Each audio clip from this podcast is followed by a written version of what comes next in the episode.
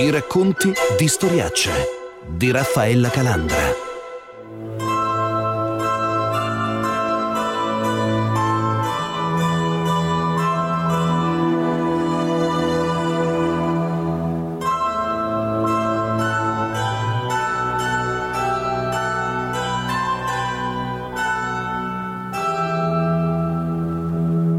Se è vero che la missione essenziale della Costituzione è quella di proteggere i diritti fondamentali della persona, il carcere è, per la Costituzione, il luogo del paradosso. La Costituzione proclama solennemente come inviolabili i diritti della persona, a cominciare dalla sua libertà di movimento. E nel carcere, all'interno del quale pure trova applicazione la Costituzione, questi stessi diritti vengono drammaticamente compressi.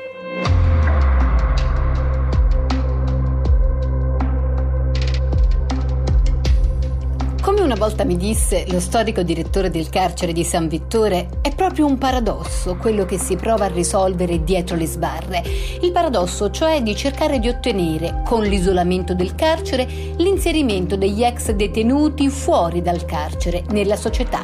E dal concetto di paradosso parte anche il podcast del giudice della Corte Costituzionale Francesco Viganò, perché la Costituzione vale anche al di là del muro di cinta. Chi si trova in carcere perché condannato o magari perché ancora in attesa di una sentenza definitiva, viene temporaneamente privato, spesso per anni o per decenni, della propria libertà personale, la cui importanza abbiamo tutti quanti imparato ad apprezzare ancora di più in questi tempi di pandemia. Ma il carcere comprime anche in maniera profonda il diritto alla vita familiare e affettiva del detenuto privato del contatto quotidiano con le persone che ama. Comprime il suo diritto alla privacy, che la giurisprudenza americana ha definito in modo immaginifico come il diritto a essere lasciati soli dallo Stato, nella sfera più intima della propria personalità, il carcere comprime drasticamente il diritto al lavoro. In carcere si potrà magari lavorare, ma entrando da quelle porte si perderà inesorabilmente la propria posizione lavorativa, professionale, imprenditoriale precedente. Libertà l'ho vista dormire nei campi coltivati. Tutte queste compressioni così intense dei diritti fondamentali del condannato avvengono in nome della tutela dei diritti fondamentali altrui. Dei diritti fondamentali, cioè delle vittime reali e potenziali dei reati che chi sta in carcere ha commesso o potrebbe nuovamente commettere se tornasse troppo presto in libertà.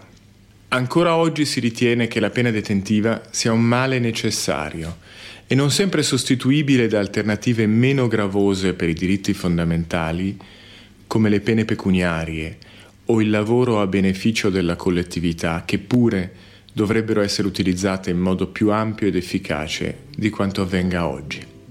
Sentivo la mia terra vibrare di suoni, era il mio cuore. E allora perché coltivarla ancora? Come pensarla migliore?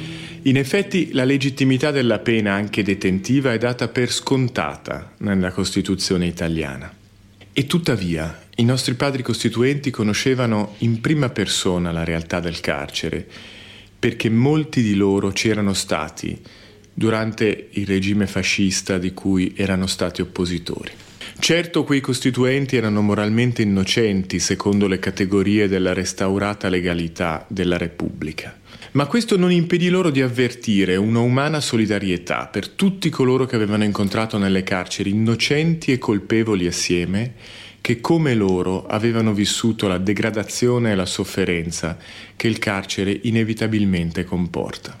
Queste esperienze personali spiegano probabilmente l'attenzione tutta particolare che la Costituzione italiana all'indomani della catastrofe fascista dedica alla pena.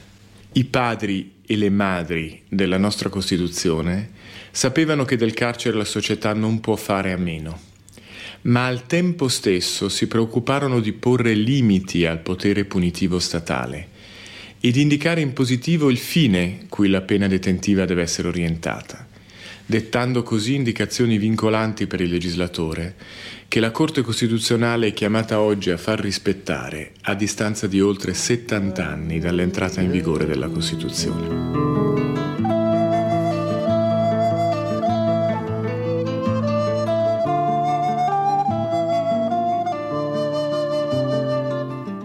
Chiunque sia stato nel carcere di Santo Stefano, nell'isolotto di fronte Ventotene, ha di sicuro come avvertito le riflessioni e i dolori patiti qui da Luigi Settembrini, Silvio Spaventa, Umberto Terracini, Sandro Pertini, rinchiusi insieme ad ergastolani e prigionieri politici. Alcuni padri costituenti dunque avevano conosciuto dall'interno il carcere e anche per questo la Costituzione tanto si occupa del delicato e difficile equilibrio tra più diritti fondamentali da tutelare dentro e fuori le mura, come racconta il giudice Viganò. L'articolo 27, terzo comma, stabilisce anzitutto che le pene non possono consistere in trattamenti contrari al senso di umanità. Il significato più ovvio di questa disposizione sta nella messa al bando di tutte quelle pene che oggi sono considerate crudeli, secondo la sensibilità comune dei paesi occidentali, come la fustigazione e in genere le pene corporali. Ma l'articolo 27 vieta anche di caricare la pena detentiva, che in sé non è incostituzionale, di sofferenze eccessive come accade ad esempio quando essa debba essere espiata in condizioni di assoluto e prolungato isolamento, incompatibili con la natura sociale dell'essere umano. Dietro quel divieto di pene inumane sta in positivo l'idea di un nesso tra la pena e il senso di umanità, il che significa riconoscere che il condannato partecipa della stessa umanità che è in ciascuno di noi. Il condannato non è altro rispetto all'innocente, ma continua a dover essere considerato come persona dotata della stessa inalienabile dignità di ogni altro essere umano. Ricordi tanti e nemmeno un rimpianto.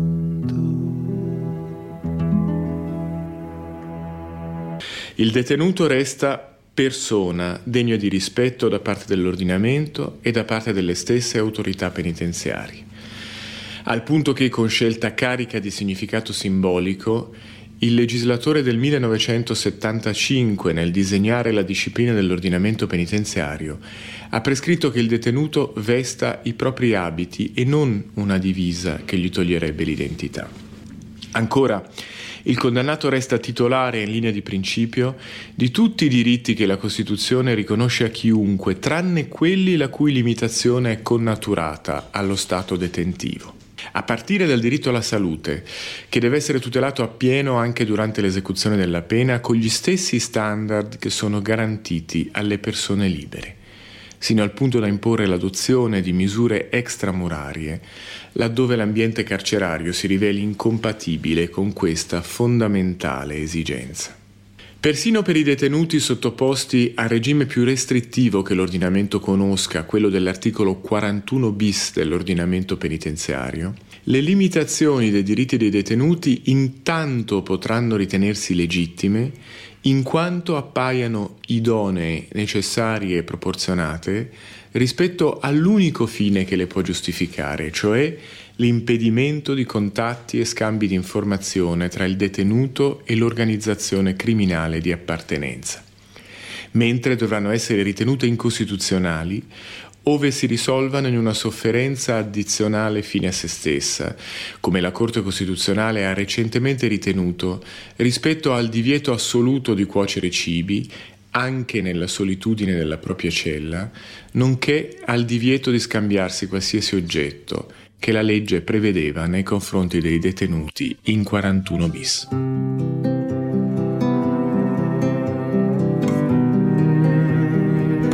Cruciale e di estrema attualità, quello della salute in carcere. La voce del giudice Viganò nel podcast sulla corte e il carcere ci porta in uno degli aspetti più delicati di questi mesi di pandemia, ossia il contrasto al virus all'interno dei penitenziari. Nei mesi scorsi molti sono stati fatti uscire dalle celle intorno alle scarcerazioni di persone anche arrestate per mafia e in regime di alta sicurezza si sono sviluppate, lo ricorderete, furenti polemiche. Così sono arrivate al giudizio della Corte quelle stesse leggi inviate dal Tribunale di sorveglianza di Spoleto che ha mosso questioni di legittimità costituzionale. Il 22 luglio la consulta ha però rimandato gli atti a Spoleto per verificare se anche dopo le modifiche con una norma successiva quelle questioni siano ancora non manifestamente infondate, come si legge nel comunicato della consulta. Molto prima di ogni esame di queste ultime norme, il giudice Viganò nel suo podcast ripercorreva il rapporto tra Costituzione e carcere, la cui funzione, ricorda la Carta, è rieducativa. Se la pena deve svolgere una funzione rieducativa, si è ragionato, la prima condizione è che il condannato possa percepire questa pena come una giusta reazione rispetto al male che ha causato con la propria condotta. E questo presuppone che la pena si mantenga entro i limiti di una ragionevole proporzione con la gravità oggettiva e soggettiva del reato. Il principio di proporzionalità della pena erige così una barriera contro pene eccessive inflitte contro chi abbia più volte infranto la legge penale, come quelle previste da alcune leggi statunitensi ispirate alla logica sportiva dei three strikes. Al terzo fallo sei fuori. Leggi che prevedono pene lunghissime, a volte addirittura l'ergastolo alla terza condanna, in conseguenza magari di un piccolo furto al supermercato.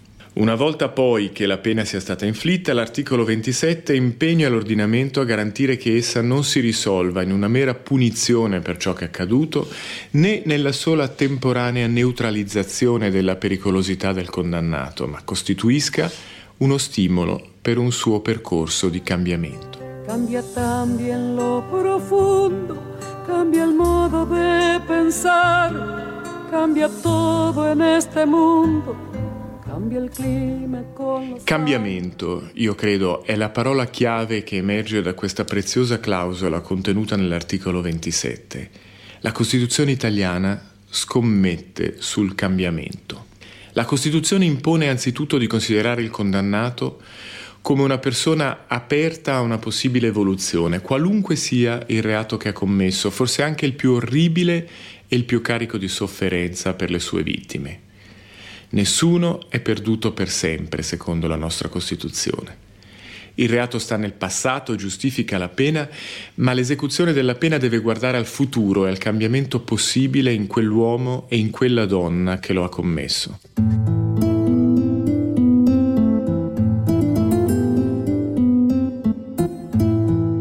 Da qui ripartono tra pochissimo i racconti di storiacce. Logica, spazio, tempo. Modul Block, l'evoluzione del magazzino.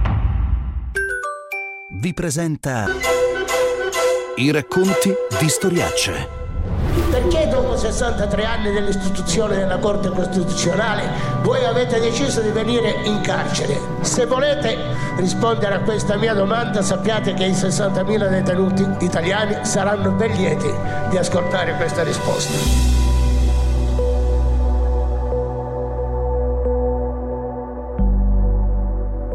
Pezzo di Repubblica anche lì, la Costituzione non si ferma davanti ai muri di cinta ed è lì che i giudici della Corte Costituzionale l'hanno voluta portare l'anno scorso con un viaggio nelle carceri che è stato la storia di molti incontri, di un'umanità dolente e di vite che la Carta fondativa non trascurava. E a questo binomio, al carcere e alla Corte, Francesco Viganò, uno dei 15 giudici della consulta, ha dedicato il suo podcast, perché se è vero che ogni contatto lascia una traccia e soprattutto a noi, come ebbe già a dire il giudice, che questo viaggio ha lasciato qualcosa da trovare sempre nelle pieghe della Costituzione. D'altra parte l'obiettivo della rieducazione non è solo il cambiamento interiore, l'obiettivo finale è quello che si indica come la risocializzazione, ossia il reinserimento del condannato nella società. Il che non si esaurisce nella sua messa in libertà, ma implica dovrebbe implicare il suo reingresso come parte attiva nella società, in modo da consentirgli di utilizzare le sue ritrovate energie anche per adempiere ai suoi doveri inderogabili di solidarietà politica, economica e sociale, di cui parla l'articolo 2 della Costituzione.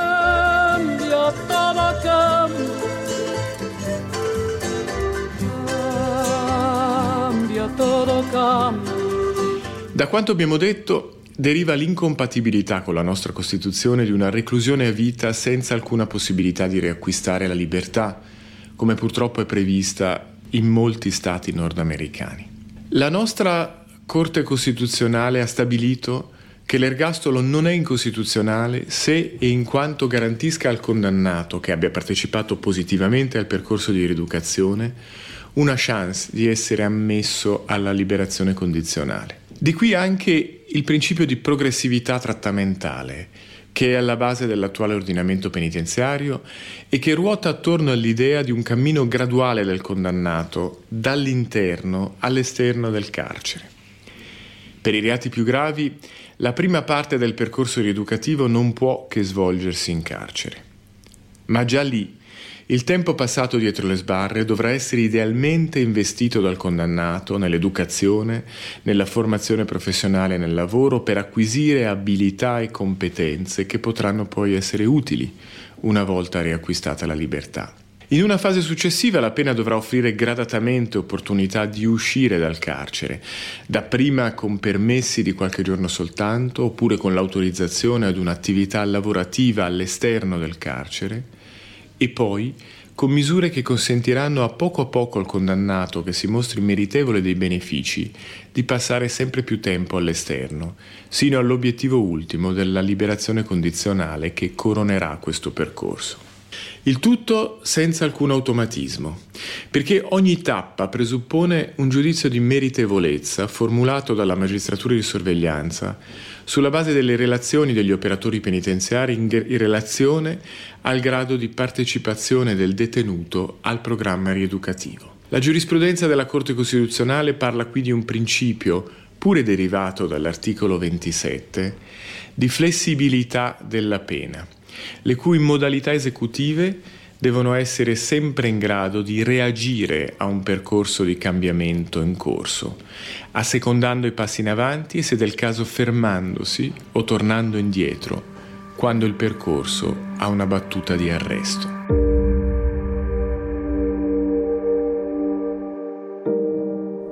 Flessibilità che non è in contraddizione con la certezza della pena di cui parlava già Cesare Beccaria. E allora qui concretamente il giudice Viganò spiega a tutti noi cosa significhi flessibilità e in questo modo risponde alle obiezioni di tanti davanti ai permessi e alle scarcerazioni in anticipo, ad esempio, dei detenuti.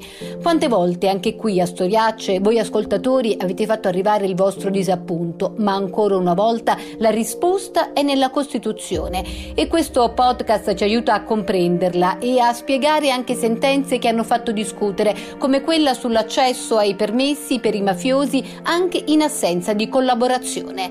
Ed è allora un'occasione davvero unica poter ascoltare direttamente dalla voce di uno dei 15 giudici, Francesco Viganò, alcune riflessioni maturate in Camera di Consiglio. Anche così la Corte Costituzionale contribuisce davvero all'educazione del Paese. Ma vuol dire piuttosto che quando una persona è condannata a dieci anni di reclusione, le modalità esecutive di quei dieci anni varieranno a seconda dell'individuale percorso rieducativo di quel condannato, che potrebbe rimanere in carcere sino all'ultimo giorno della sua pena in caso di una sua indisponibilità al percorso rieducativo, oppure potrebbe via via beneficiare di misure extramurarie sempre più significative, sino a essere ammesso alla semilibertà e infine alla liberazione condizionale anche prima e magari ben prima della scadenza di quei dieci anni.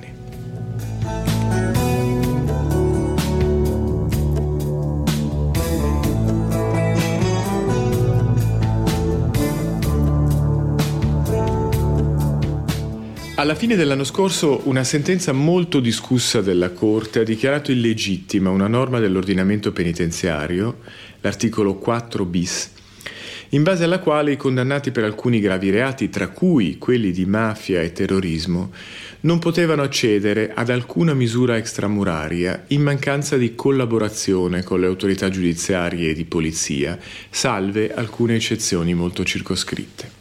La norma in pratica lasciava al detenuto una sola alternativa, collaborare con la giustizia rivelando tutto ciò che sapeva sui suoi complici e sull'organizzazione criminale, oppure rimanere in carcere per l'intera durata della sua pena e dunque in caso di ergastolo sino alla morte. Noi abbiamo ritenuto che questa disciplina fosse incompatibile con i principi costituzionali in materia di pena e in particolare con la necessaria funzione rieducativa della pena.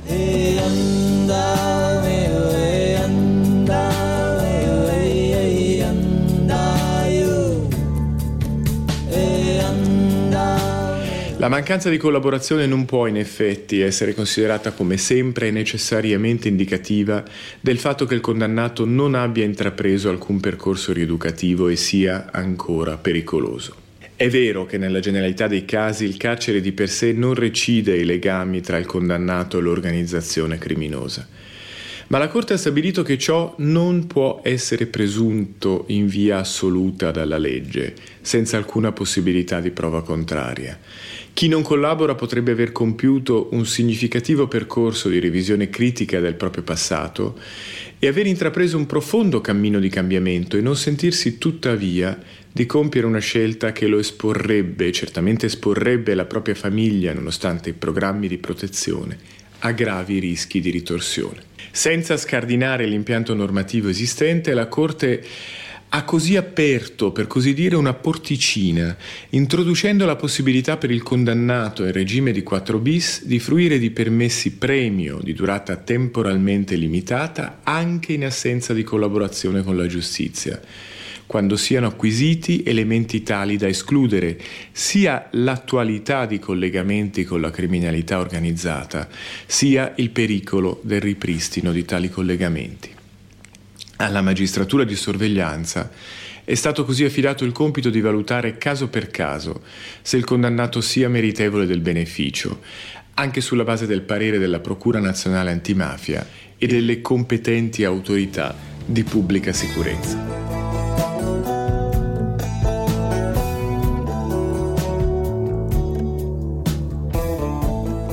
Racconti di storiacce di Raffaella Calandra, in regia Gianmarco Ferronato. Alla libreria dei podcast della Corte Costituzionale, Storiacce dedicherà un ciclo speciale a settembre. E ritroverete come sempre tutte le puntate sul sito radio24.it. Su Twitter siamo all'account at. Seguiteci anche su Instagram e LinkedIn.